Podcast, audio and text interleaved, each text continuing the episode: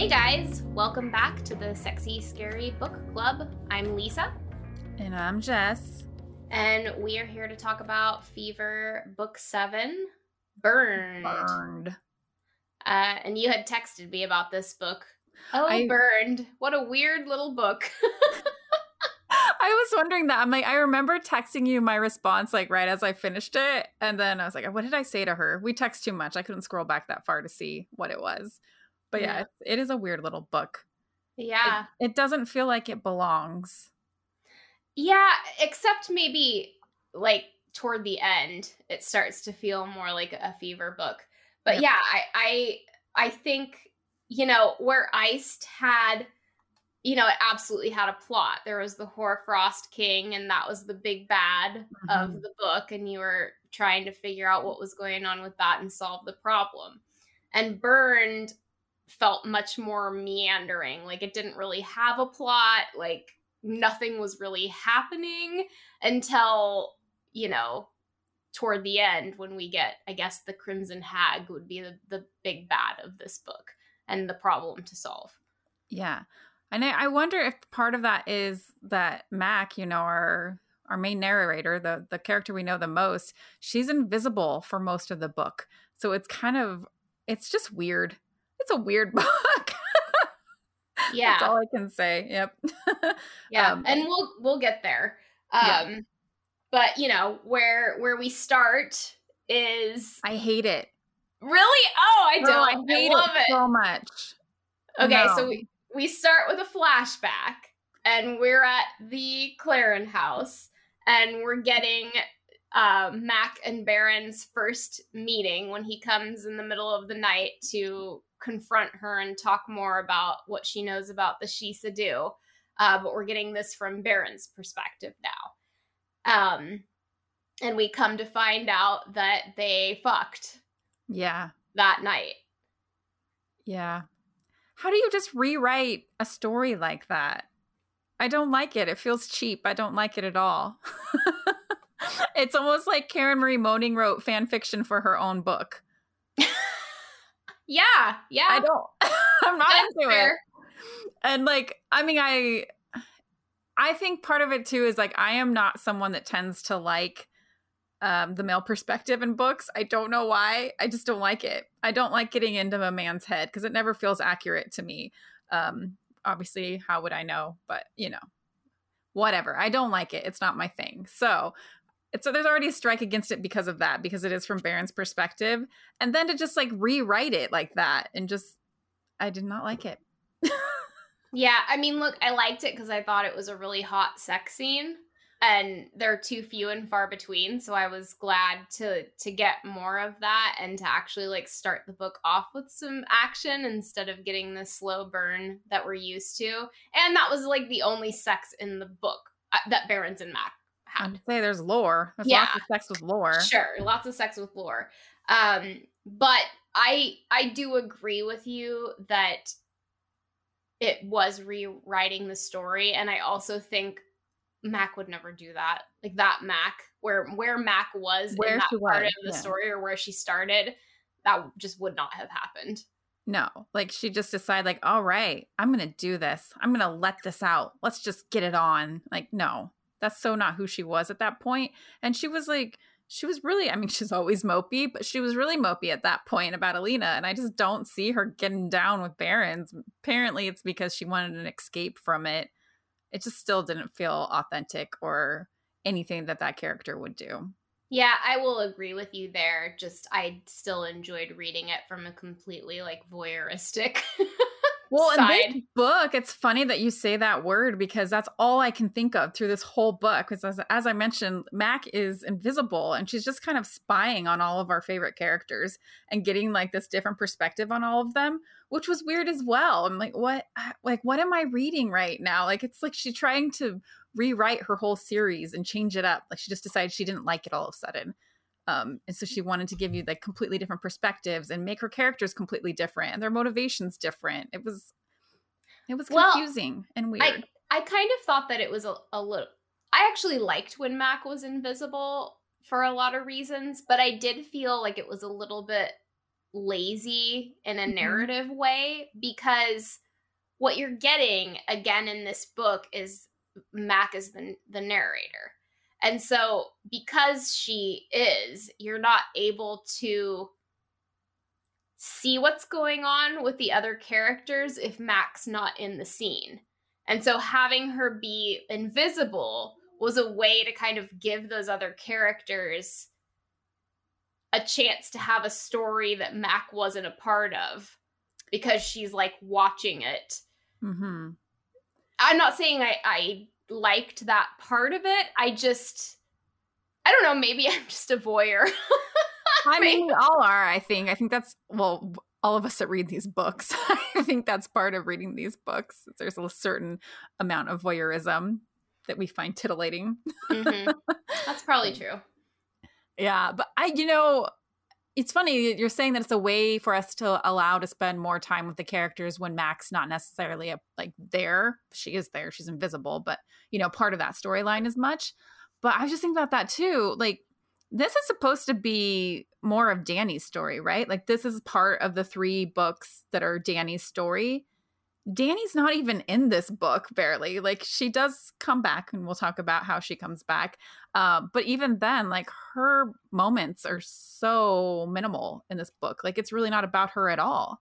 It's more Mac and Barrons. And I don't know, it feels so strange. It's like I almost feel like Karen Marie Moning listened to her readers and they were making complaints. And so she just was like, here, here's what you guys want. Here's Mac and Barrons. We're, we'll make Dani older. We'll do everything you want. And I just, I don't know. It, was, it just felt inauthentic. Well, it's funny that you bring that up. That's actually something that that the reviewer says is that she Karen Marie Moning actually had a different book planned, but that she went oh. in and she reworked this book based on the complaints that people had about Iced. And I don't know if that's yeah, I accurate don't know if you because I didn't. that. Yeah, I, I I don't even know if that's true because I didn't like research the fact whether or not that was factual. Mhm. Um, but it certainly sounds right because this book was. I actually liked it. I still did like it, but it definitely felt more disjointed. Yeah. No, and I still enjoyed it too because it's a universe that I like and you know, it's spending time with characters that I'm invested in. Um and I wouldn't say it's a bad book. It just feels very different. Like it doesn't feel like the Karen Marie Moning that we know. Sure. You know. But it's still good. yeah and i it's i did have a note about that too i said you know this is supposed to be the second book in a danny trilogy and it feels like a little bit of a cheat to say that and then to have her gone for a huge chunk of that Mm-hmm. um yeah i don't and i had to go back and look because i'm like well did she take a, a break from that trilogy and technically like this isn't a part of that That's what I but no it is This is a Um, part of it. And like she did all this work to really bring like Dani's character to life and iced. And we got to see this like really this side of Dani that we hadn't necessarily seen as in depth. And then it just takes her away. And we go back to Mac moping around. I don't understand that. Like why? Yeah. Well, and I think that that's a real missed opportunity. So, so you know, okay, at the beginning of the book, we get that weird flashback to the Clarin house, and then and then we get a little chapter of the Unseelie king with the concubine, and much like in Iced, how we kept going back to Kat and the Abbey. In this book, we keep going back to the Unseelie king and the concubine, and kind of their that's sort of the slow burn part of this this that takes you out of the action that's going on in, with the rest Mhm. of the characters and they're you know the unseelie king is trying to navigate the con that the concubine is the Seelie queen and doesn't Yeah. have any memory of their time together and I kind of love that. Like the concubine's like, ew, I don't like you. You're the unseated king. You're gross. Get away from me. And he's like, oh, I just want to kiss baby. And she's just, no, I don't want to kiss you. I'll only kiss you if you figure out how to save this Yeah. universe. You saved that- my world, and then I'll give you a little kiss. And he's like, No, I want more than that, which I don't blame him. Come on. he's saving the world. yeah, that's certainly worth more than a kiss. Right. But then he's Uh, also like, I can't really save the world. Right. Which I don't know that I buy that. I don't buy anything he says. Yeah, he's a he's a Trickster. slippery, yeah, a slippery character. Um, but anyway, so we get that little chapter, and then we go back to kind of where Ice left off with, you know, Max got the spear pointed at Dani's back. Which another big weird issue was completely rewritten differently than it was because the end of Iced, we get that same scene, and the beginning of Burned, it's different. I mean, you can't. I mean, I guess you can. You're the author. You can do what you want, but am I willing to forgive it? Yeah, but did it bug me? Absolutely. I'm like, come on. Need some continuity here. I suppose so. I guess the way I excused it was that I felt like from Iced, the scene was happening through Dani's perspective, and in Burned, Mm. I felt like the scene was happening through Mac's perspective. And I can't, I can't remember the TV show that did this, but they had a TV show. Oh, it was The Affair. It was The Oh, Affair. Did you ever watch that. that? I, I mean- started it. I liked it, but I just never. I don't know if they did this from the get go. I think they did, where they had like the same scene, but the half of the episode was from one character's perspective, Mhm. and then the second half was from the other, and the scene was like totally different in dialogue and even what like the characters were wearing. And I thought that was like a really interesting way to do a TV show for better or for worse. I mean, there were a lot of parts of that show that weren't good. Um, but I was sort of looking at at the difference in that scene from that perspective um, when I was reading this. But yeah, I don't know if that's just the spin I was putting on it. I love that you have to do that sometimes with like your favorite books because you're loyal to them. So you have to kind of make up these stories to make it acceptable so that you can continue to love them. Because I definitely do that. yeah, for sure. Um, but anyways, so basically what happens at the end of that scene is Dani uses that portal to the Hall of Days to try to escape Mac because she thinks that Mac's gonna kill her. And you know, Mac's not sure whether or not she was. She talks about that later in the book where she uses the spear to cut the straps off Dani's backpack, but isn't sure that that's all she was trying to do. or- Like she has this part of her that does want vengeance and that might just flip and take over. Yeah, and I mean that's another big part of part of this book too. Um, but anyways, Dani's like gonna go to the White Mansion because she remembers how to get there because she was just there with with Christian in the last book. But you know, right when she goes to leap through the mirror that's supposed to go to the White Mansion, Mac yells, "No, we switched We the mirrors!" And so now we don't know where Dani is. She is lost somewhere in in Faery. And I think that's a big missed opportunity because I would have liked to have gone on that journey with Mhm. Dani at least a little bit. Right? It's her book. Go on the journey with Dani. Why are we back with Mac moping around? Yeah, which is like largely pretty boring. So boring. you know, like uh, I don't know. I it, it took like iced, it took me quite some time to get sucked into the story of this book because like you said, we're just back with Mac and she's moping around and most of this is about her trying to come to terms with the fact that the Sinsar Dubh is inside of her and kind of like Cruce is is talking to and wooing all of the sidhe-seers in the Abbey, the book is talking to and trying to woo Mac into tapping into its powers um so that it's able Right. to take over. And she's on this quest for the Unseelie King because in her mind, he's going to fix everything for her. Like he can, you know, get the book out of her, make everything right. She can go on being Mac, live a long, happy life. Um, but she does, she comes across him finally, and he says something like, "You can't eviscerate your essential self," which I'm like, "Ooh, dang!" so it's kind of like this question, like, is the is the book the separate entity in Mac, or is this really is Mac? This this voice that she hears, this evilness, is it? It might just be her. Yeah, and she doesn't and she does have control over that. She just doesn't know how to exercise it. Exactly. Yeah, I I agree. Um Oh, oh, I was going to go back and say we talked about this in the last book. So now now we know what Mac and Barrons have been up to and why they were absent for the majority of the or all of what was going on in Iced with the Hoarfrost King is that they've been in the the king's library in the White Mansion combing through all of the books trying to figure out a solution to get the book out of Mac. Doing research. Yeah. so exciting. and so they didn't even know what was going on uh, with the big battle with the Hoarfrost King because they were in Faery. So they were unreachable um, to help out. So I, I guess. really hope they were having some sex in there and not just reading books. Well, they were. I mean, she talks about it because she talks about how, like, oh, she really needs needs to have sex with barrons because it's been a while and and it sounds like they did have some but yeah i was like yeah you do because i want to read about it. Right um, well and that's part of like i feel like maybe that scene was put in the beginning so that like the readers could get their sexy time with mac and barrons and then we could go on with the story and then hey let's throw in some sex with Lor because you know the readers like sex. There's just not enough sex in this book so sprinkle some sex here and there. None of it has any meaning but here you go. Yeah i mean again i guess well played because I enjoyed reading that first scene, even though I understand the ways in which it's problematic to the full story arc. Um, and and I like Lor.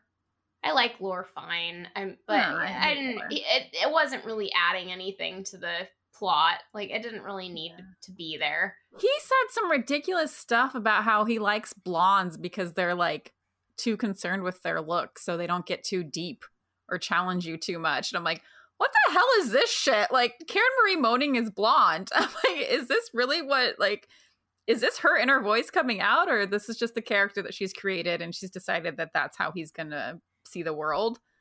Just- That's don't know. interesting that you say that because I do think that that is a I don't know how to phrase it. Like there are some men that think that way. I actually dated a guy in my early 20s that was like made a big point of saying how he was always hesitant to date a brunette because they're more serious or That's the dumbest thing I've ever heard. yeah, Like, he didn't last very long because I was like, I don't know if you're trying to fluff me up like, oh, I'm a brunette, so I'm, you know, serious business. Like, Right. you really have to, you can't fuck around with a brunette. You got to take those relationships Okay. seriously. so this is so dumb and superficial but i'm gonna i'm gonna talk about it so remember when i got real fun with my hair and i was dyeing it all different colors and it was blonde for a while like before i got the crazy colors in and we worked at a certain coffee shop.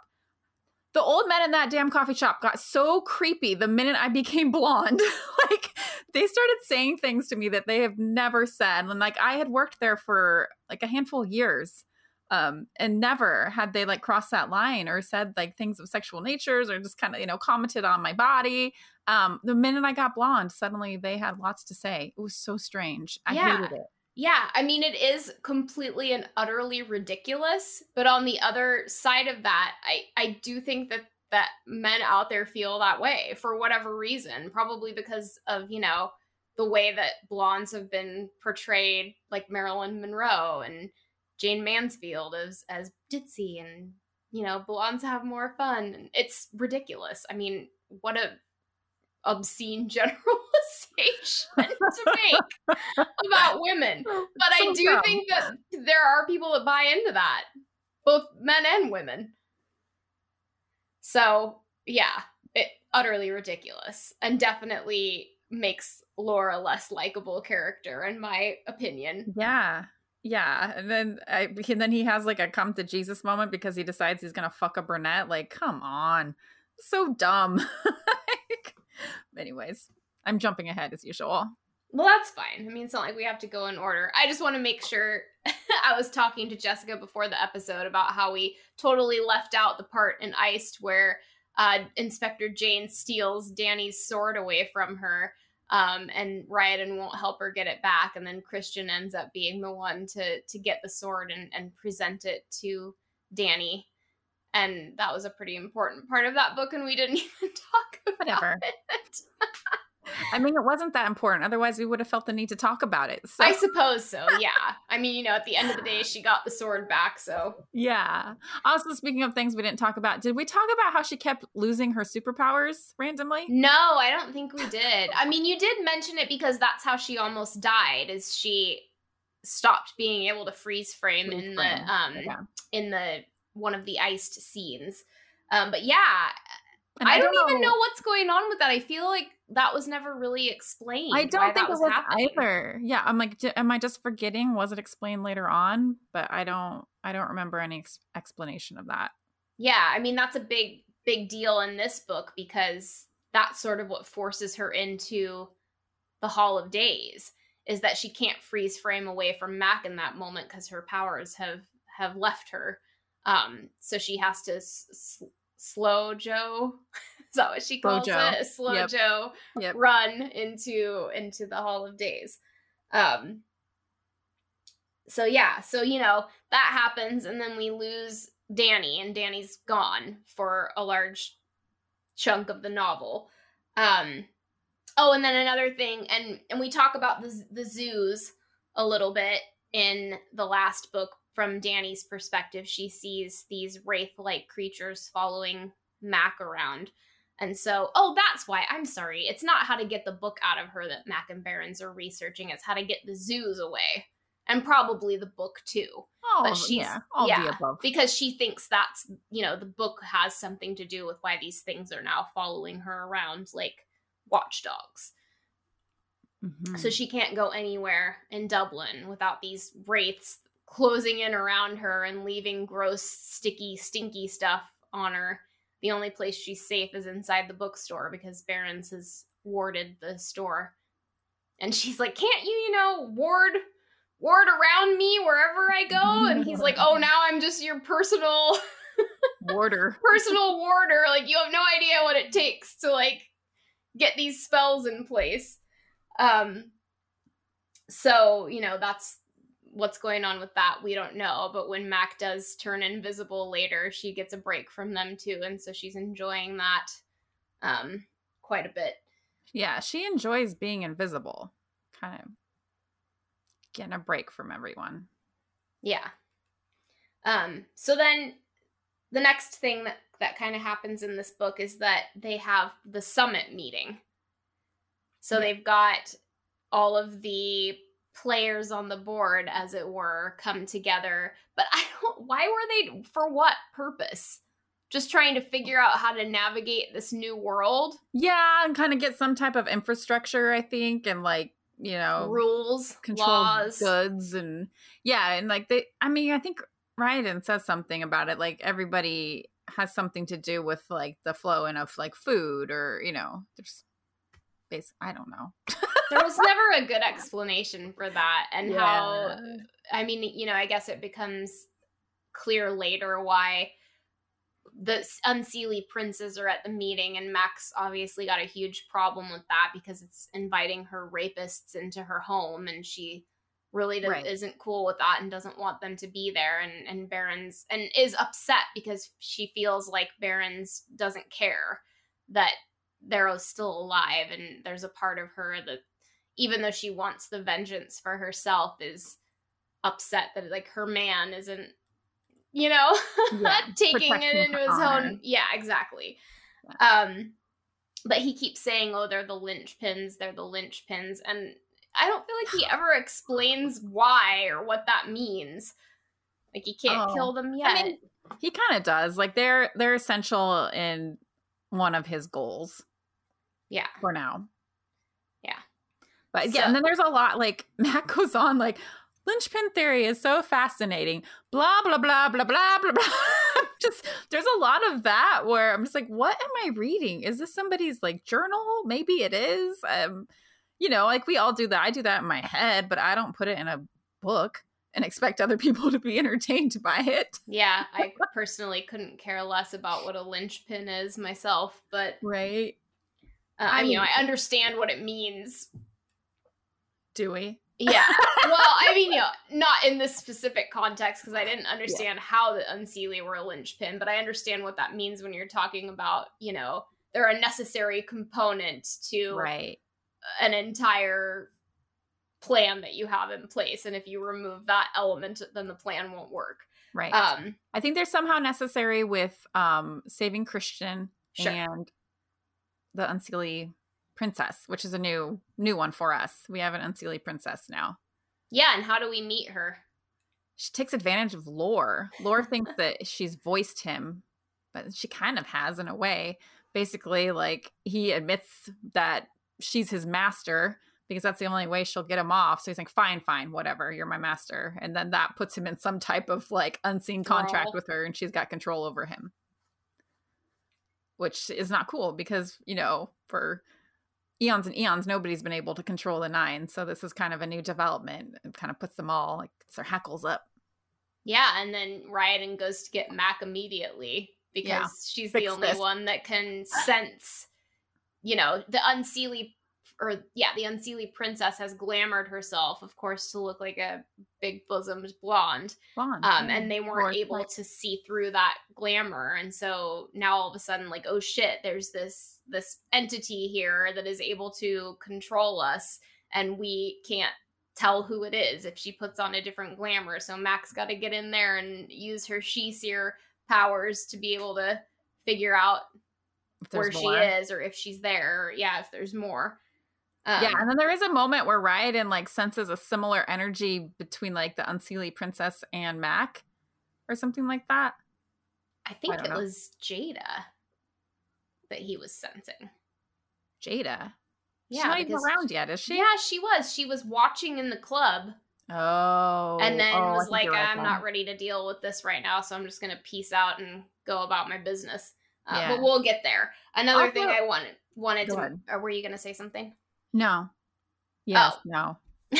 Well, another thing I just wanted to to bring up that was im- important to this story was um, that we do get the scene of Mac losing control. She is feeling frustrated, and so she goes hunting for the Gray Woman, and is like, "I don't give a shit about the the treaty that I made with you to restore Dani's life. I'm gonna fucking kill you." She's like, I lied. yeah and so the gray woman gets you know killed by mac but in the process that allows the book to kind of take over and she blacks out. And then when she comes to she realizes that she has also killed one of the garda. And so now she's she's trying to contend with the fact that she's taken a human life um and that sh- she can't kill because if she kills then the book is able to take control of her. Yeah, Um, which I I didn't quite follow that logic. It's like it's like if she kills, that's somehow gonna like ignite the bloodlust, and the book will have the ability to take over. Like, I mean, couldn't Since the book when? do it anytime? Like, yeah. yeah, Well, also, it's like the book's been in you this whole time. the whole time. so like, why were you able to kill before? With yeah, Without- it did, yeah. didn't really make sense to me. there's a lot that just doesn't really quite make sense, but it's still interesting. So we keep reading, and we're still entertained. Yeah. And then you know, obviously, we've also you mentioned that the the unseelie or the not yeah the unseelie princes were part of the plan to save christian. So then the other thing about this book is that you know christian had sacrificed himself at the end of iced and the crimson hag had carried him off. And now he is stuck on a cliff somewhere getting repeatedly flayed by the hag and so we also get some chapters from his point of view um Yeah, which I did like because that kind of brought in the Keltars more and it kind of like took away the creep factor of Christian a little bit. Like he found his inner Keltar and started to become like the, the man that we knew instead of just the creepy, like unseelie prince that was lusting for a 14 year old girl. I agree That I was totally a nice agree. change. We talked It about was. Heather and rolling hills and Mhm. Scottish men. It was great. yeah i agree i and again like if the reviewer that i had read is correct that she reworked the book i'm sure that that is something that she reworked because that was a big complaint um in iced was the direction that christian's character had taken Yeah. Um, Yeah, it, that I remembered that I didn't um bring up one of the quotes that Christian had in Iced that I found so creepy. It was something like I he was talking to Dani and he's like, I see you from the inside. like, ew. and like please don't I, could see a different context where maybe that wouldn't come off creepy, but because of the dynamic of this like 14 year old girl and this like older, like sex crazed, you know, fairy thing, like it was just really creepy. yeah so definitely like we don't get any christian being creepy in this book. no, Christian's a, a Kel- MacKeltar. Like he's it's he nice. won't fail yes. or fall or falter falter. Something like that. falter. There is Yeah. a quote I had of like, yeah, something like that. Emma Kilter. Um yeah, so so we've kind of hit all of the points we need to hit before we get it back to the the Dani O'Malley trilogy. We meet a new character. We learn that there is a, a new crop of sidhe-seers that have taken over the abbey. Yeah, and they're like ninja. she Yeah. seers. They're like military trained Stealthy. Right. Oh, and they're able to do this because Kat has gone MIA. So that's a that's another part of this book where Kat has gone to Ryodan, and this is more of where we get the poop talk that More poop talk. Exactly. Jessica was was I was yes. Okay, here. Yeah. What is it? Okay, drop your blinders and raise the sewer to eye level. Admit you're swimming in shit. If you don't acknowledge the turd hurtling down the drain towards you, you can't dodge it. Uh, my, no- my notes like, did we really need to hear this again? Like, I'm so tired of hearing about the turd coming down the toilet that you need to dodge or unplug or yeah, right. talk. Yeah. But anyway, Kat has come to acknowledge the turd. Yeah, she's like, "Hey, I'm here. I want to acknowledge the turd." Let's and this." Like, I thought you'd never ask. right? And Let's so she gets- yeah. So she gets locked into one of the a room. rooms uh, inside Chester's, and she is in there with uh, Kasteo, who is another one of the nine. I don't know if we've talked about him before, but he is Mhm. uh, he has not talked in centuries because he was in love with a woman and he broke the rules, and she learned about not only what they were but where they go when they die. And so the rest of the nine killed her. And so he has not uttered a word since. Right. And so I don't know. Facing the turd means you need to be locked in the basement with one of the nine that never speaks, and he's going to teach you how to lift weights.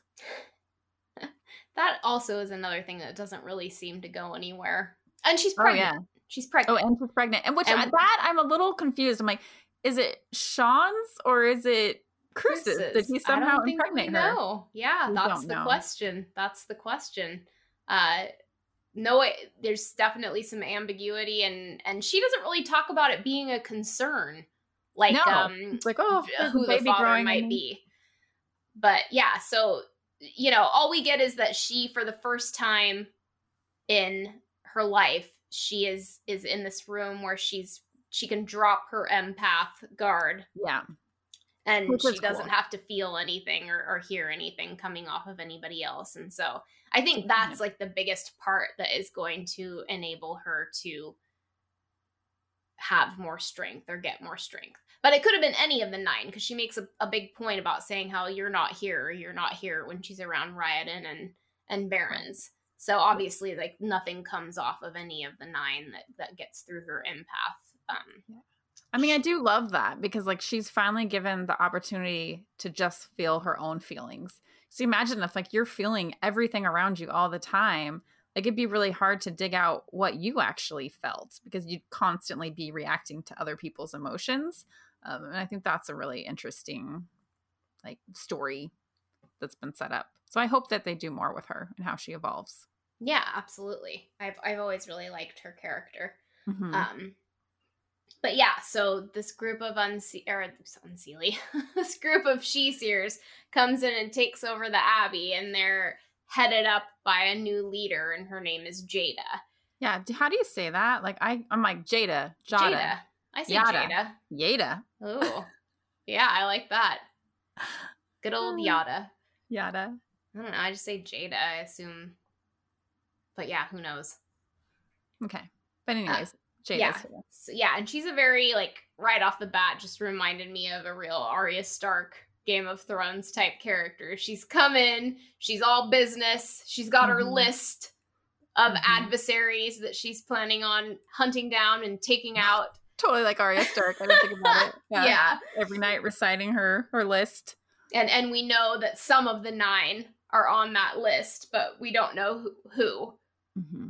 We just know some of them are, and, and a couple of them are safe, but we don't know who. I gotta think it's Barrons because she's got the hots for yeah, I I assumed that Barrons was safe. I don't know who the other one was. That maybe, maybe Castillo. Well, and there's also some that we still don't know. I know. Yeah, you do get another. Why do they name, have to be nine of them? Remember then? what it was?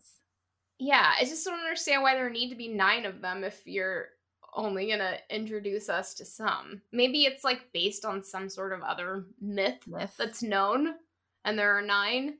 But you know, I mean, please don't bring any more characters into the mix because we already we already have too many and not enough time to get to all of their stories because right. we're too busy moping with Mac. And I feel bad saying that because all last book I was like, where are Mac and Barrons? Where are they? I miss right? them. And now I we've know. got Mac back, and I'm like, shut the fuck up. Right? Like it's almost like Karen Marie Moning's like, you guys want to pout? You didn't get enough Mac? Well, here you go. I was trying to let her work through some shit, but you want to be there for it. So here you go. You can be with Mac while she works through all this nonsense. yeah. Yeah. Whatever. I mean, I still love Mac, I but I just think that there could have been. I don't honestly, I do not remember the next book at all except for a couple like little parts of it. So I almost yep. feel like this book and the next book probably could have been one book and they could have taken out a lot of the just dead air. But I don't know. Maybe, we'll but I mean, a lot happens in this book. It's just not connected. it doesn't go where we thought it was going to go, but there's still a lot that goes on. And I think the next book, I only remember the end. Yeah. I don't remember too much either, so it'll be interesting to reread. Yeah, I agree. I had I had gotten confused about this book and thought yeah. that some of the stuff that actually happens in the next book was going to be part of the plot of this book. So, um yeah, I mean honestly with my crap memory, it really is like we're reading these for the first time. for the most part, you know, I remember the significant plot points in each book uh, which is honestly more than I can say for a lot of books I read. We were just talking about one before we started recording, and you were like, "Did I read this? I don't remember oh, yeah, it." And then you're like, "That's the one with the such and such." I'm like, "I don't know." What? I definitely why, read it. But... Why do certain things stand out? Because I was thinking about that. Like when I like go through the catalog of books in my brain, it's just like really random moments that stand out to me in certain books. I'm like, yeah, that's that series with that one thing. And like, I don't and like for that Shadow's Kiss, I'm like, there's a black and white tower.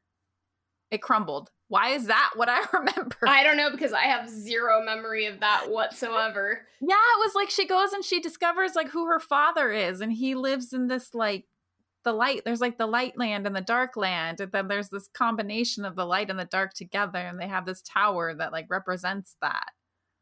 Okay, this is sounding like vaguely familiar, but yeah. see, this is the issue too when you're reading books as they're released is that there's so much time that a, a yeah. lot of time there it's like a year that goes by. Some of these authors are magical beings that are able to crank these books out that I don't understand how they do it. Um, I can barely get it together to to get the podcast done weekly. I can't imagine trying to actually write a novel. So, you know, again, I said this in the first episode, like this podcast isn't meant to be a review of anything, even though there might be things we don't like and things we love. Like paranormal romance authors, you guys are all rock stars in my yeah. book. Like, oh, I yeah. can't even imagine bringing worlds like this to life for better or for worse it's it's a right? pretty amazing talent to to have Karen Marie Moning had posted something because she recently like kind of went through a lot um, with her health, and it was like something along the lines of like, you know, I never felt like I was enough or good enough. I'm like, what? You are like my goddess. Like you've created this amazing world. You've made some of like my most favorite characters ever. How could you ever feel that way? Um, and that makes me so sad because I feel like so many of us, it's just part of like the human. You never think you're always your worst critic. You never yeah. think you're enough. I mean, maybe some people do out there, like good on them if they're able to to overcome that negative voice inside of their self but i think that's yeah. just part of the human condition for most people is it really is and especially because you know like i said you, we're saying oh this didn't make sense or this seemed disjointed so you know of course there's going to be people out there that are that are picking stuff apart but it's still like wow I'm still impressed. You, still yeah, like it. you created all of this from your imagination. Yeah. Like that's like hats off. Even the Twilight Lady. I, Oh, yeah. you know, I can Stephenie Myers. I know her name, but I remember I got really mad at one guy who was putting the books down because I'm like, you're just fucking jealous. You know, like I'm not saying they're the best written thing out there. Obviously, they've got huge problems. Um, however, she created a world that millions of people fell in love with, Yep. and that is significant. Like you're doing something right That's if you're able to get people to connect to fictional characters that you've created. Like that's that's significant. Sorry. Like whether you Yeah. like them or not, you have to kind of acknowledge the I don't want to say greatness of that, but significance of that or whatever. Yeah. Um but I totally got off track. Okay. I'm just trying to say I love all of the authors that we read. Me Uh, even though we might poke fun at some of the stuff, I have the utmost respect for all of them, and I wish that I could be one someday. yeah, that's one of the main reasons I can't really take a foray into actually becoming a writer is because I love reading too much, and I just think that if you either have to write or read, like how do you have time to do both? True. So, I just don't think I'm that good of a writer. well, everybody's got to start somewhere too. I'm sure you Yeah. get better as you go along. um but anyways so so we meet jada Mhm. and i mean i don't know if it was a surprise to anybody else but like obviously it's Dani yeah, it was super obvious. Like I never had a question. I'm like, oh, this is Dani. So this is how we resolved the 14 year old girl problem. Like we just brought it in a character with a different. although like why did it work that way i don't know i mean they yes time moves differently in Faery but up until this point it's always worked the opposite way I know. like minutes are passing in Faery and days are passing in the real world. And I mean, we haven't gotten there yet, but I think that it's a logical assumption to make that she's in much like Mac was whoosh whooshing through different dimensions with the stones. She was going through different dimensions as well. Um, Mhm. So I guess all of these dimensions, time moved the opposite way. And so years were passing for her while days were passing for the human realm. And so now we've got Dani who has aged five and a half years, I think they they say. They're so yes, now- yeah. Now she is an adult, uh, but she has also delved 100% into that alter ego that we talked about in Iced that she just called she, who is the super analytical, no Right. emotion. like to an annoying sense too. Like it's funny seeing that contrast between Mac, who's like blah, blah, blah, emotions, emotions, feelings, feelings, and then Dani, who's just like she's almost overcomplicated in how like clinical she is. I'm just like, oh my god, just get to the point. Like I don't need you to explain the equation. Cool, you know equations. Good job. I have to say though, I loved her You did. immediately. I yeah, I really like the character You- of Jada. I think you like that, like in people in general. Like you like that really like dry and to the point and like no no lollygagging, you know? Mhm. I like efficiency. You do. and she's very efficient and it's gotten her really far. That's why she's been able to like mobilize this whole other group of sidhe-seers and they're even better than the ones that, you know, are at the Abbey. Right. She, everything is kind of narrowed down to an objective. Yes. And that's all that matters to Jada is what's my objective and what's the most efficient way to achieve that objective and she's not concerned about anything else. Right. Which ends up being kind of heartbreaking for all the people that knew her is Dani because Dani Dani still had that in her, but she also had all of this life and spontaneity and just gut instinct um, that wasn't always logical. Like sometimes you just know something, it's in your gut and you can't logic that out.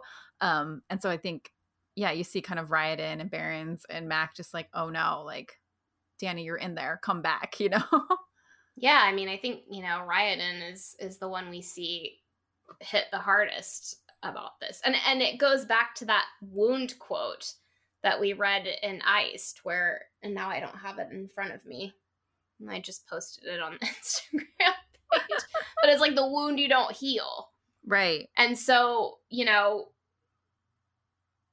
you have to basically like in order in Ryodan's opinion, in order to become like a fully fleshed out human, you have to heal that wound so that you are using your emotion to better achieve your goal. And the answer isn't to just shut that side of yourself off completely Right. because being successful in an, in an objective is more than about logic. Like you, you'll be more successful if, if you're using that emotion in the right all- way. Everything that life has taught you. Yeah. Yeah.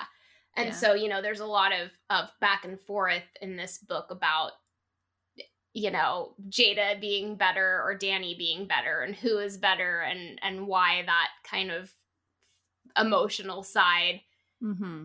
how is that helpful and Jada can't understand that and obviously she's superior and Dani's not needed and Dani would have died in Faery if she hadn't come out and Save the day. saved the day With all her and gotten her through it. Yeah.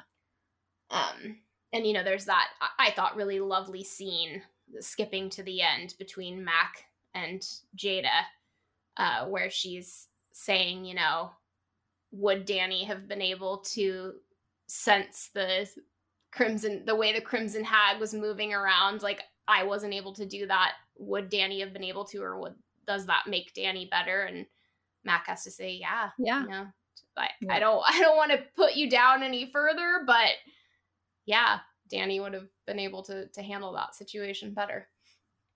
Kind of Jada taking a moment to huh file that Yeah. away. Like even that was like a logical like okay, I have this information. She says that Dani would have been ha- able to handle it better. Like how do I put that into my objective now? Like it's still very like removed and like, you know, hmm, pragmatic.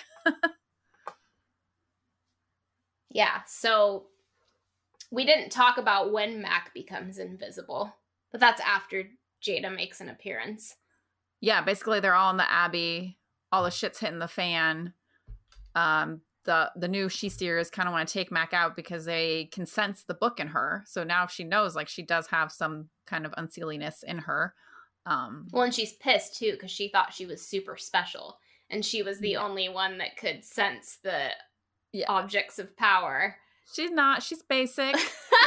and now And she's like, she- oh, Oh wait, she's also pissed because the memories of the Clarin house co- are coming back to her, and she realizes that Barrons took that away from her, and she's remembering that yes, they did have sex like back in the very beginning, um, and she's pissed that he took that memory away, and he's just like, "Well, do you think you could have handled it?" And she knows she couldn't have. But when she comes around to that too, she doesn't stay mad at him for very long. no, but she does go invisible. Yeah, so she goes invisible because the sidhe-seers are trying to use the stones the same way that Mac did to trap the book, and they are using it to now try to trap Mac in the abbey. and she's like, Uh, "Oh no." I'm not Yeah, and so actually, she had made peace with it. She was gonna let it take her yeah and then sh- so she thinks that the sh- the book basically was like oh hell no abracadabra you're gone no one can see you run But she still then made the decision to run. Yeah. so she changed her mind about that real quick. She has a lot going on Yeah, I mean, I would have run. yeah Like, uh, I can't remember who else said it. Like, you take it an emergency at a time. Yep. Get get out of the situation and then figure out how to solve it later. I mean, I guess that's Dani 101, right? mm-hmm Prioritize your your survival first, which is, I'm sure, why she gave herself over to to Jada and Faye. Like, I came back from it before. I can come back from it again. right Um, but yeah, so Mac turns invisible and she runs off, and then she's just having a, a grand old time being invisible, Invisible. and and able to to travel around as she will, and she's escaped the zoos. And uh, she's spying on everybody, which I did find really funny. it was funny. She, she spies on like Barrons and um Ryodan a lot. Hmm she spies on Lor a lot. She sees Ryodan naked, yeah. Oh yeah, I mean, I guess we should go back to Lor. So he's he's gotten he's been controlled by this unseelie princess and he decides because Mac kind of goes in to try to save him from that situation. And then he decides he's going to try to pretend that she made him Pri-ya Yeah. and strikes a deal with with Mac. Mac. to be like, just give me a week vacation from all this bullshit. Like I just want to be in a room with a bunch of blondes fucking my brains out for one week and then I'll then I'll have come back to myself, but like cover my ass and And so Mac does because she wants a favor. She wants one of the nine to owe her. Yeah. Um, and so, you know, then Lor's fucking his brains out, and then we get a little sidetracked with the whole in iced Jo and Ryodan have this relationship. And Yeah. Jo has made the decision that she's gonna extract herself from this situation. She And did not nod back. Mhm. Yeah. She he came down his stairs and he did his little nightly nod and he's been doing it to her consistently. And she did not nod back. She looked away. and Mac is is viewing this in her Yeah, and invisible Mac state. to pimp her out.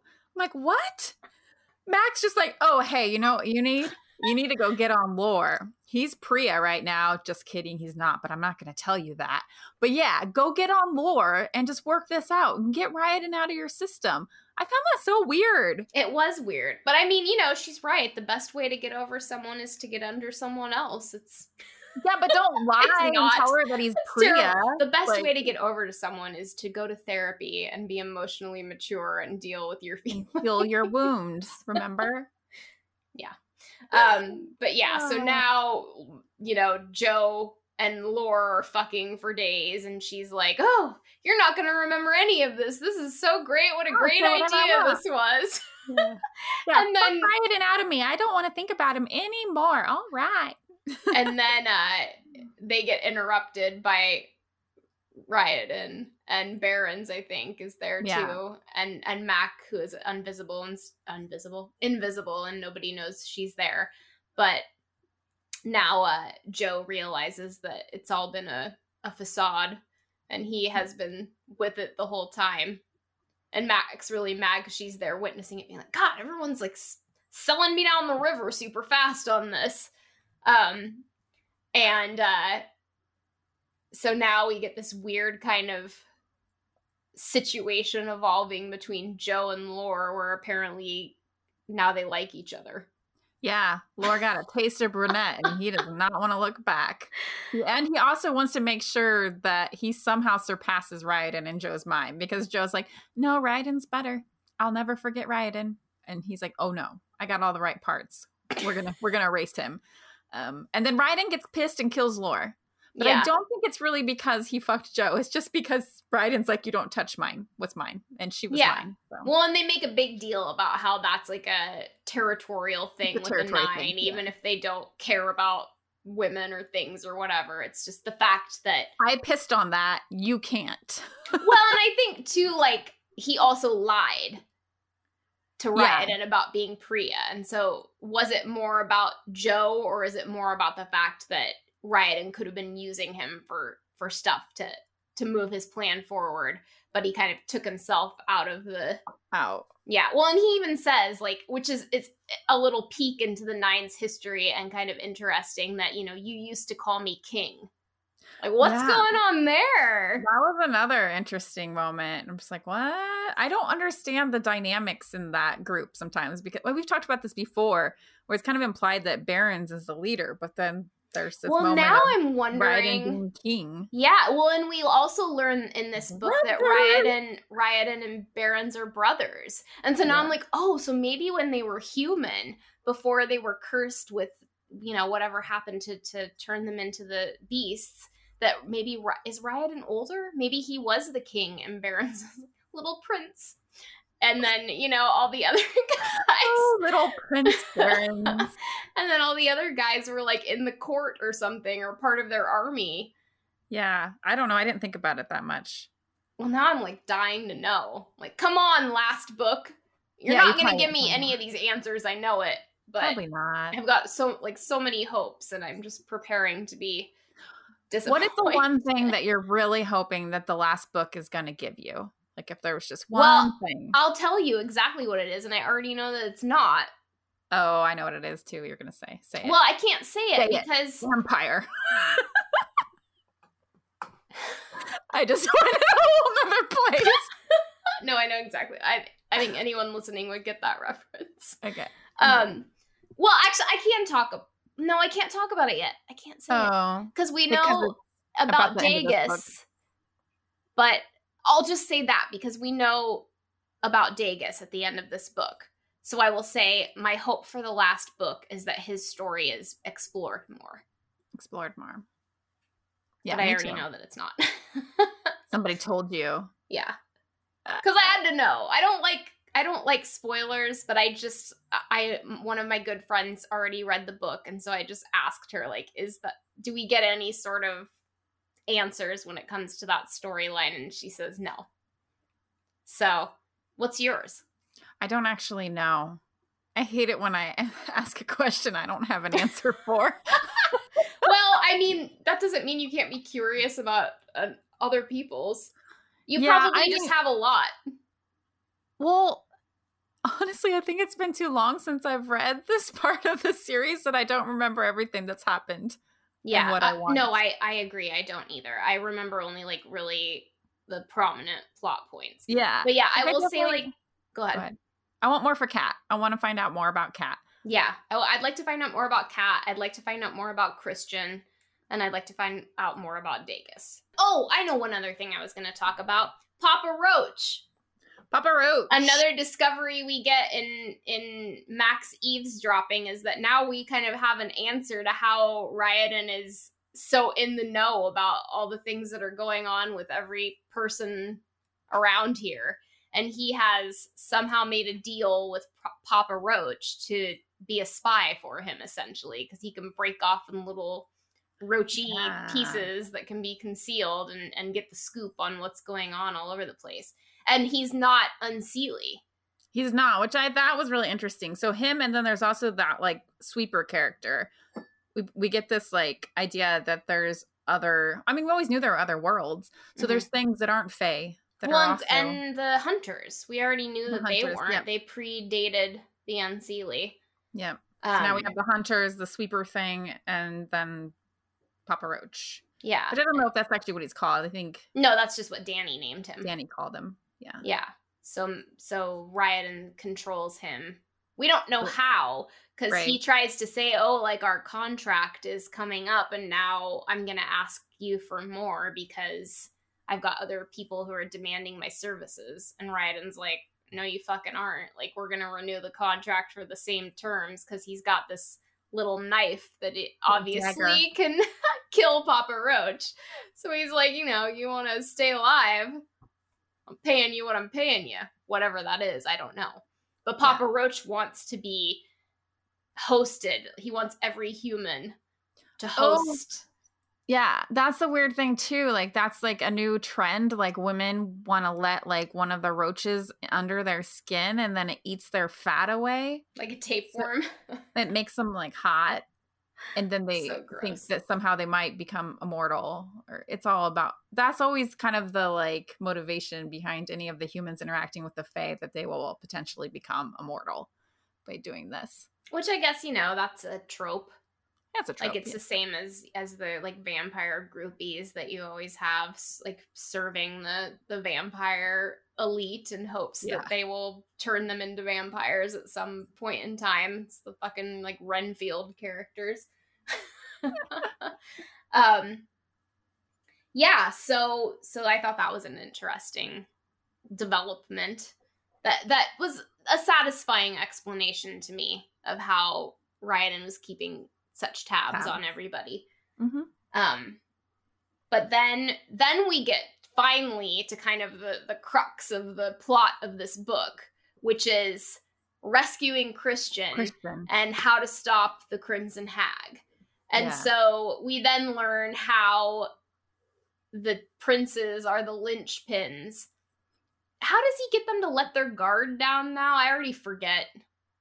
Somehow he like lulls the two unseelie princes and the Raj R'jan or whatever the hell his name is, who's guy. yeah, decided that he's the king of the Seelie now. Um He gets them distracted and focusing on something else. But it seems like weird because couldn't he have just gone in and killed them at any time anyway? Like why? No, they because to... they're linchpins. Well, yeah, but why? Because they're linchpins. That's the only answer. Linchpins. All right, all right, all right. If we titled our episodes, this one would be titled Linchpin. Linchpins. but why question yeah. linchpins? so anyway, Barrons and Ryodan kill both the Unseelie princes and R'jan uh, yeah. in service to the Unseelie princess. That's a deal that they have struck with her. And so that she them to Christian. Yeah, so that she'll give them find out where he is, the location of where he is, and also sift them there so that they can rescue him. But of course, they get double crossed by her. And she just gives them the location and she's like, Peace out, suckers. Like, you're going to have to figure out how to get yourself there. I ain't sifting shit. Um, yeah. And so then you get this kind of like unlikely caravan of, of people who are all trying to work together but at odds with one another. An invisible Mac traveling to where Christian is to kind of try to hatch a plan to to rescue him yeah, off the cliff. Mac Barrons, Jada, Ryodan, and the, the two MacKeltars. MacKeltar brothers. Yeah, Dageus and Drustan. Drustan. Which why them? Like, wouldn't you think that like Christian's dad would be the one? Well, he was supposed to go, but they make a point about saying how they left without him, and I can only assume that it's because Christian's dad is like the laird of their territory in Scotland. And so maybe yeah. they just realized how dangerous the situation was and they didn't want to put him at risk.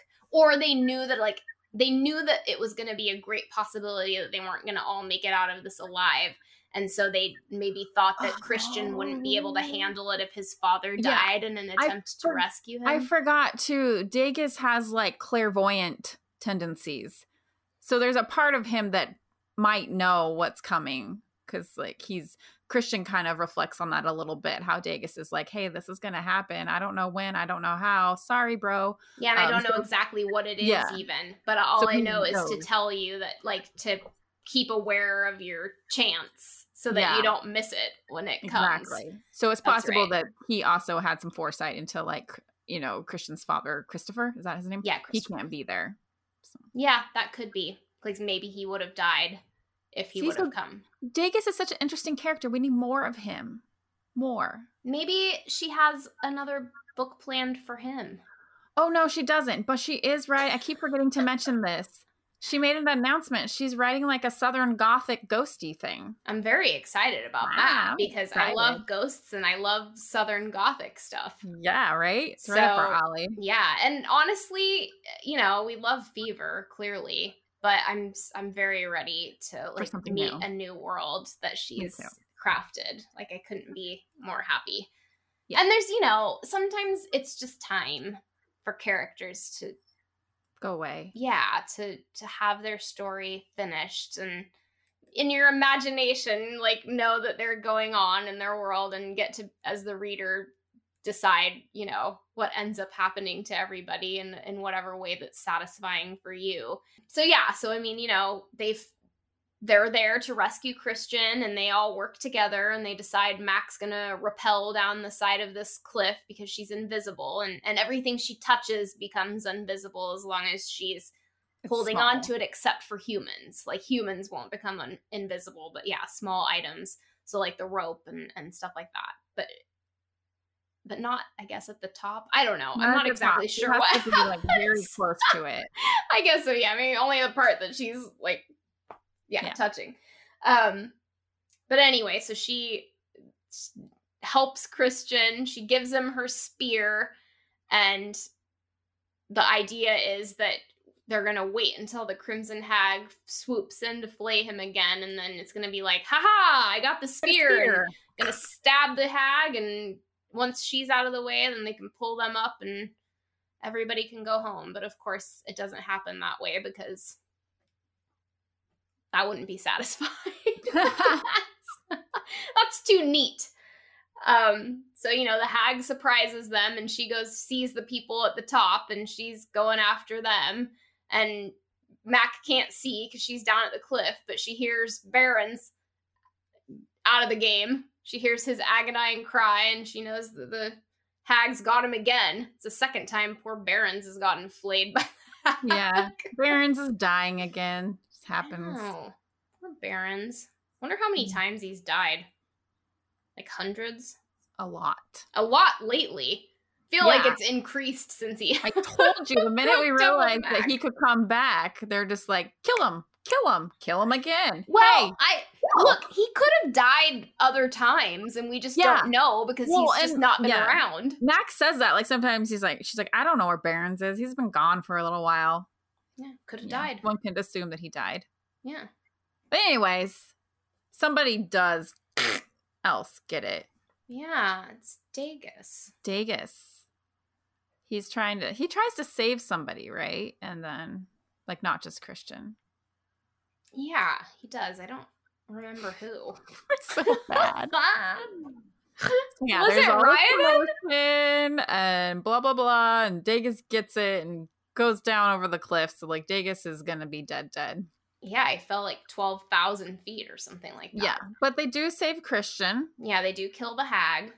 Yeah. And this is when so Ryodan and and Jada share a look, and between that look, they've got the plan. And Ryodan take takes the whip that I guess Jada still has that. Boom. Yeah, because that was fucking her all up at the end of Iced, and and he's able to kind of sense the way that the hag is moving around, and Jada can't quite do that. She can't anticipate the direction that it's going, so she's no good with the whip, so she has to give it to Ryodan. But they still end up working together, and and they do kill the kill the hag, and then everybody's safe except poor Dageus and and Barrons are dead. You know, as far Barrons as the safe. He just got a little bit of a well, yeah, but the you know. Highlanders don't know that. They're like both of them died. they don't, which is why Ryodan's like, "Hey, you guys get out of here, get Christian out of here," and like Tristan's like, "No, I gotta take like you know Dageus's body back to the Highlands," and then Ryodan's like, "No, no, I got it, get out," because they can't know that you know Barrons is gonna Disappear. shortly. Yeah. So Dageus is left in the hands, or Dageus's body is left in the hands of Ryodan. hmm and as far as we know, they take him back to the Highlands, and Christian goes like, "Who did they? Oh, I think they explain it later whose body it was." Yeah, that's the next book, I think. Yeah. Um, and so Mac's still invisible, and she has that lovely moment with Jada that I already talked about, uh, where she's like, "Huh, you know, maybe, maybe Dani there could've. is something to this emotional um side of myself that Yeah. I should give some thought to." And Jada's slipping a little. Jada's been showing like moments where she's protecting Mac. There's been moments where you can see that Jada still somewhere down deep cares about the people that she's always cared about. I mean, I think and we could all see that coming. Yeah.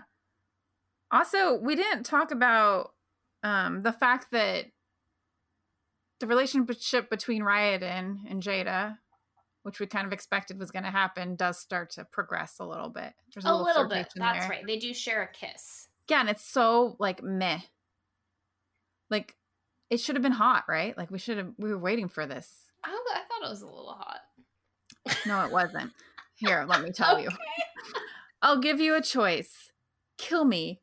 By definition, choice mandates a minimum of two possible avenues of action. I wasn't done. Or kiss me. But do one or the other before I do one or the other to you. It should have been hot. It wasn't hot at all. It's just like, ew, whatever.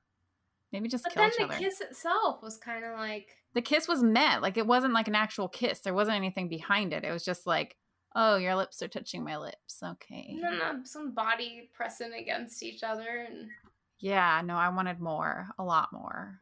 well, you'll get it. Just hold on, But will I like it? relax. No, Uh, yeah, I don't know. I don't know if you'll like it. Yeah, but yeah, this whole book, I mean, I don't, I liked it because it was about characters that I like, but it just felt really like rambling. It was. like you kind of said, oh, wait, oh, yeah, what's the main point? The main point is to save Christian, but that wasn't evident through the whole book and it wasn't strong. It was just kind of Mac wandering around and Jada being Jada. And, you know, it felt like it, it felt like it was all setting up what's to come. It feels like a filler book. Yeah. Which that happens. Like sometimes book, you need that. Yeah, it was a book designed for foreshadowing purposes only. Right. But the weird thing is, my memory is that the next book was a filler book. So we'll see. Yeah, we will. Oh, one thing I, sh- you know, that's important to point out at the end before Jada leaves Mac is that she takes, she keeps the spear. The spear. Because Mac had given her the spear to kill the hag with. And she she decides she's going to keep it because Mac can't use it right now because she can't kill her. The book takes over, and so um, we didn't mention earlier that somehow somehow Jada slash Dani has lost the sword.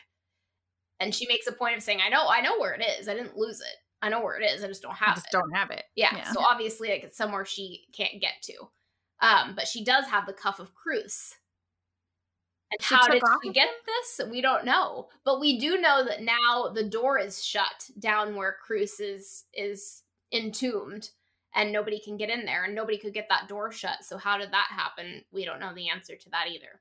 Um, yeah. But she does leave Mac with the cup of Cruce. So supposedly, according to V'lane slash Cruce, um, she is now not able to be harmed by any Seelie or Unseelie. Hooray! so that's a little bit of protection, but she lost her spear and yeah. seems to be kind of okay with that. Yeah, because Dani's still, well, Jada still kind of offered her protection in a way. And, and honestly, she's able to use the spear to kill. Yeah, and of- Mac can't. Like at the po- this point, the spear is actually kind of dangerous for Mac to have, um, in Mac's own logic, because she could snap at any moment, black out, and just take out everyone and anyone. Um, so it's like Jada's almost kind of doing her a favor, doing her a solid. Yeah. Yeah, and that's the book. See, well, no, talking about we lost one. We didn't say the very, very ending. Is that the very ending, or yeah. is that the very beginning of the next? No, it's the very oh, ending. Okay, yeah. Okay, so Mac is waiting for Barrons to come back. He's not back yet. It's been a few days, and she's been invisible that was still. Funny. She's like, obviously he would come home first because he wants to see me. Yeah, get it on. I'm the most so. important thing, and we've yeah. been already talking about how we need to get to fucking this whole book. It's been a while, right. and some invisible fucking. Yeah. Well, that could have been hot. That could have been hot. sex scene that I feel there. Yeah, cheated out of. Um, but anyway, so she's been going making the rounds, she says. Um, and part of that is going to Chester's. So she's like, okay, I'm gonna go to Chester's and see what kind of mischief I can get into. Like I, you know, what do I want to do? Hmm, do I want to see the the sex level or and so she decides she wants to try to steal that dagger that Ryodan has that can kill Papa Roach. Papa Roach. And so she goes to his office and she's trying to to find where that is and instead she finds all of these buttons and realizes that the buttons are what control all the different monitors um, in the club and then she stumbles upon one and she's like what the fuck it's Barrons. yeah what's he didn't come home first like that's a bunch of bullshit he must be doing something really important and then she flicks to another monitor and she sees, oh, holy fucking shit. Dageus ain't dead. No, Dageus has been transformed. Well, no, we don't know that yet. Oh, shoot. Sorry, guys. That's all right. Well, I think you could assume. Much like yeah. at the end of book four, you could assume that that person who was dead was Barradins. Barradins. oh, Barradins. We haven't talked about Barradins at all. That's the cousin of Riot and Barrons. I was combining Riot and Barrons. Um. Anyway, yeah, if they were a couple, they would be Barradins. Bennifer, are you all about Bennifer? Or are you like, I don't care about Bennifer? Who's Bennifer? J Lo and Ben Affleck oh. are back oh. together. It's everywhere. What? Like right now? Topic. Yeah. I am. It's a big deal. I kind of think it might be a publicity stunt, but everybody's talking about it. That is such a weird concept to me. That, that they're back people together. Would, no, well, I mean, I don't really care about that. I don't care about either one of them one way or another, so I have no opinion about them as a couple. You know, I don't care, but for some reason, it does feel good Maybe it's just like a reunited. nostalgic feeling. maybe yeah. I'm just like, oh, oh, they found their way back to each other. See, there I am being the romantic yet again. yeah, I mean, I I just remember that everyone was very annoyed by them as a couple, but I never Back in the day, yeah. had a like I said, I never I don't like or dislike either one of them. They're just sort of there and it's fine. I do not care for um that other one he was married to. Alias. Yeah. Like Alias her. was my favorite show. I couldn't watch it because I didn't I never liked her. And I'll tell you why. It's nothing against her. I'm sure she's a lovely person. Um but and I actually have come around to liking her more. But she was on Felicity and I loved that show and she was not a likable character. Wasn't she like the other woman on that show? She was. She was uh Scott Foley's well, and in real life they they were married for a while. Uh but Yeah. she was her girlfriend and you wanted um Felicity to be with. him. yeah, and so she was in the way and she was like her character got a little bit manipulative. Oh, Jennifer Garner, that's her name. Jennifer Garner. It's brain Well, farting. I mean, then that makes sense that she would become a spy. Well, it makes sense because it's another J.J. Abrams show. Spies. oh my god! Did you watch Arrested Development? yeah, That was one of my favorite lines ever. Is Buster? Alias is a show about spies. I was actually thinking I should try to watch that again because I heard a lot of good things about that show.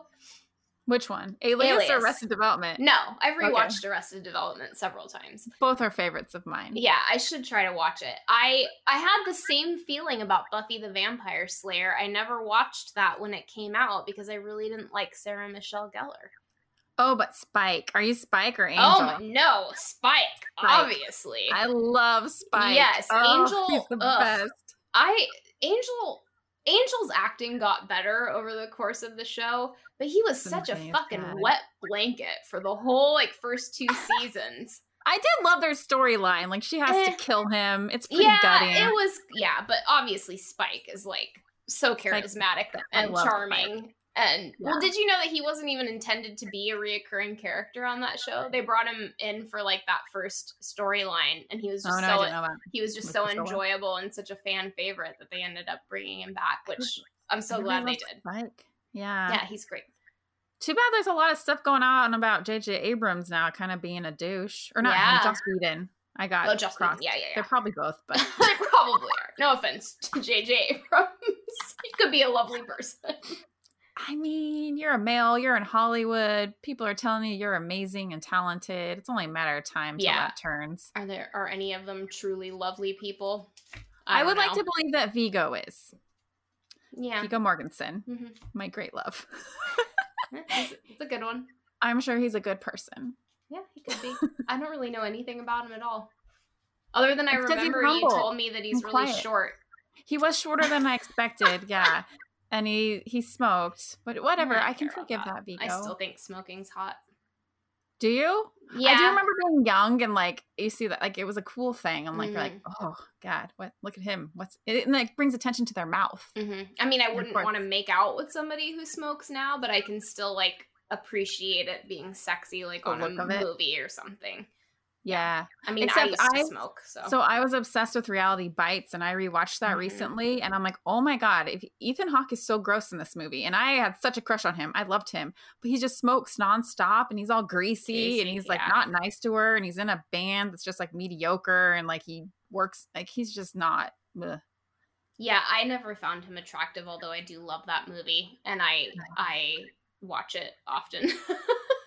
Probably watched it like four times since quarantine hit. Really? I- haven't yes. watched it once. Winona Ryder slash Layla Pierce is Yeah, I love her. She was like iconic to me. I wanted to be just like that. her when I was younger. Um, Yeah. I just thought she was the best. I wanted to be like Marisa Tomei in Untamed Heart. I Oh, thought she yeah. was the best. I love Yeah, her, like, Marisa Tomei. Cool eyeliner, and then that Mhm. movie opens with like do do do do do do do Yeah. do do. Joe's Diner, Suzanne So cool. Vega. Christian Slater. Christian Slater's hot. Yeah. I had a whole speaking of fan fiction, I had a whole story written in my head for Robin Hood where I was the love interest of Christian Slater's in that movie. Oh. We had a really epic romance. That's funny that you mentioned that because Austin and I just rewatched that movie last weekend. Ugh, I hadn't Alan seen Rickman. it in so long. So good in that. He is, yeah. It's it, was- it was good. A lot of it was pretty boring, to be honest. But Yeah. and it's so funny because Kevin Costner, I already forgot now, but he was like thirty something in that movie, and I'm like, I don't know why in my mind he's just like perpetually middle aged. like I He's never always been middle aged. Yeah, like I never looked at him. You know, you would think now that he would be more like, oh, like a sexy sex person when I watch it because I'm an adult oh, now and sex not a child. you mean like you'd be attracted to him, like he'd be a heartthrob? yes, No, but he's no, never been attracted. He's No. too milk toast. he's There's, too like, middle aged. Well, and there's just no like vigor behind him. Yeah. I mean, I'm sure there's some women that are like, oh yeah, Kevin Costner. Oh yeah, I'm sure he was probably like the sexiest man alive on People magazine at least one time. But no. Not for me. he doesn't do it for me at all. No. But yeah, you know, one day this was a big day in my life as a, a young girl. I was with my grandmother. and We were in Palm Springs. And it was really hot, so we went to the movies and we watched Robin Hood and then snuck into Dances with Wolves. What? Because both of these features were on. this is when Kevin Costner was in his prime, um, and we spent the entire day in movie theaters watching those two movies because Dances with Wolves is really long. I've actually never seen that movie.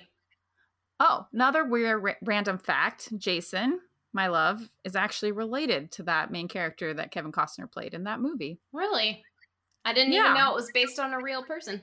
Neither did I until I met Jason, and he told me that. And I believe him. I don't think it's a lie. That's his little like sexy thing he drops on dates. By the way, Yeah. By the way, have you seen Dances with Wolves? Hmm. I danced with those wolves. that's funny. Yeah. All right. Anyways, Yeah, I mean, I think that's about it. We've reached reached the end of Burned. And, that's um, burned. Yeah, and the next book is is Feverborn. Sure. Feverborn. Yeah. Um.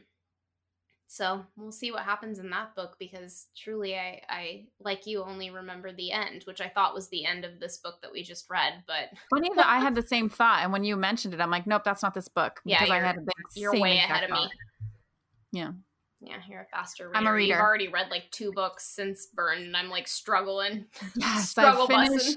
the third Guild book. and They're so good. I can't wait for you to read them. I'm so excited. I mean, I love Fever, and I wish that I was a faster reader because there's so many books that have come out since we started doing our reread Oh, yeah, I have a that I'm like, oh man, I'm just let's get through this so that I can take a break Yeah. between seasons and read some of these other things. Yeah. The well, the Guild series is quick. It's a quick read, so you'll get through it. And then there is a fourth one coming. I thought it was just going to be three books, so, Hmm. but it's not. Well, I'm always I always end up being happy that I waited because then you have a Yeah, shorter like wait me. time. Just Well, waiting, and the next waiting. uh the next Deadlands book or Oh, Savage. Lands book, it's called Deadlands, is by Stacey Marie Brown is coming out in like five days. Oh wow, okay, excited about that one too. We're ready for that one. Yeah, they're What also is uh, War. War Warwick. War some Warwick? Yeah. He's hot. I like that Mhm. character. Yeah. There well, we even reading that, I'm like, oh, we are. I already know the author loves Jason Momoa because I follow her on Instagram, and she's all about the Jason Momoa posts.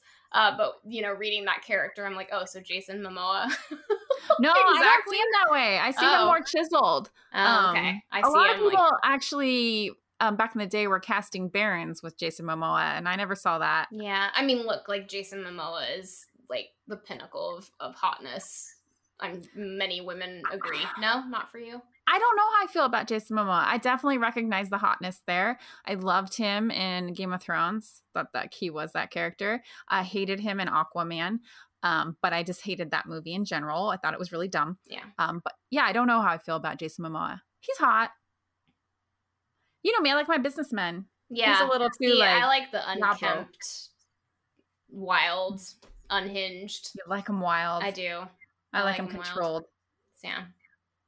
I like to I I guess even I'm surprised I'm not more into lore because I Yeah, like the I like the whole you know like I'm fixing to get ravaged.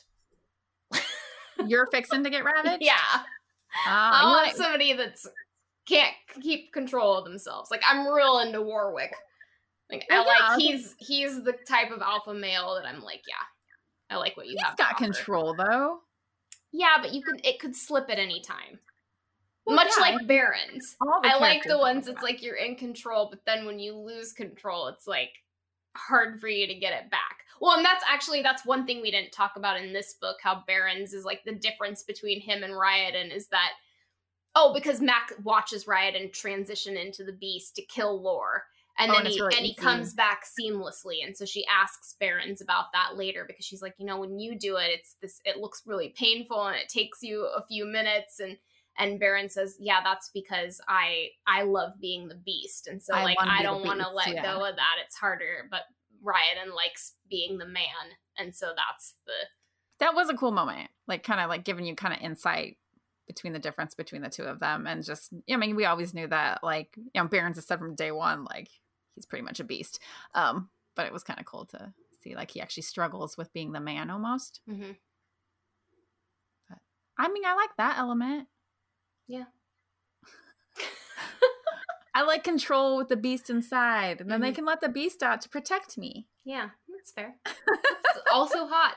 Look, I like Also hot. lots. Yeah, I like lots of different kinds of alphas. Yeah. Just, you know, were I to design my own, it would probably be the more wild version. I can't wait for you to read the Guild series. Oh, I will. It's it's toward the top of my list. The very t- well, the very top of my list is going to be Deadlands now because that's going to be out. Um, but second is the uh, Jennifer Armentrout, the next Oh, um, I forgot about that yeah. one. the next copy and and I guess I better Hawk read that. or It's Caspian. out. Right? Oh, it's been out for a while. I, I can't remember the name of it offhand. Um, it's like the Crow Gilded Gilded Bones, or something. Yeah. Yeah. So I've I'm super excited about reading that because I will say that that series has been kind of like the Fever series was when I first read that. I just like devoured it. Devoured and it. like yeah. I cannot wait to to read more and and Cassian or Hawk, he's I love his character and the sex scenes between them are super hot and I just really like that world and I'm excited Cool. to to read more. All right, guys. Well, we will see you next time for the next episode of the Sexy Scary Book Club. Uh, in the meantime, please uh, rate, review, and subscribe. And you can follow us on Instagram at Sexy Scary Book and contact us via email at sexyscarybookclub at gmail.com. And we will see you soon.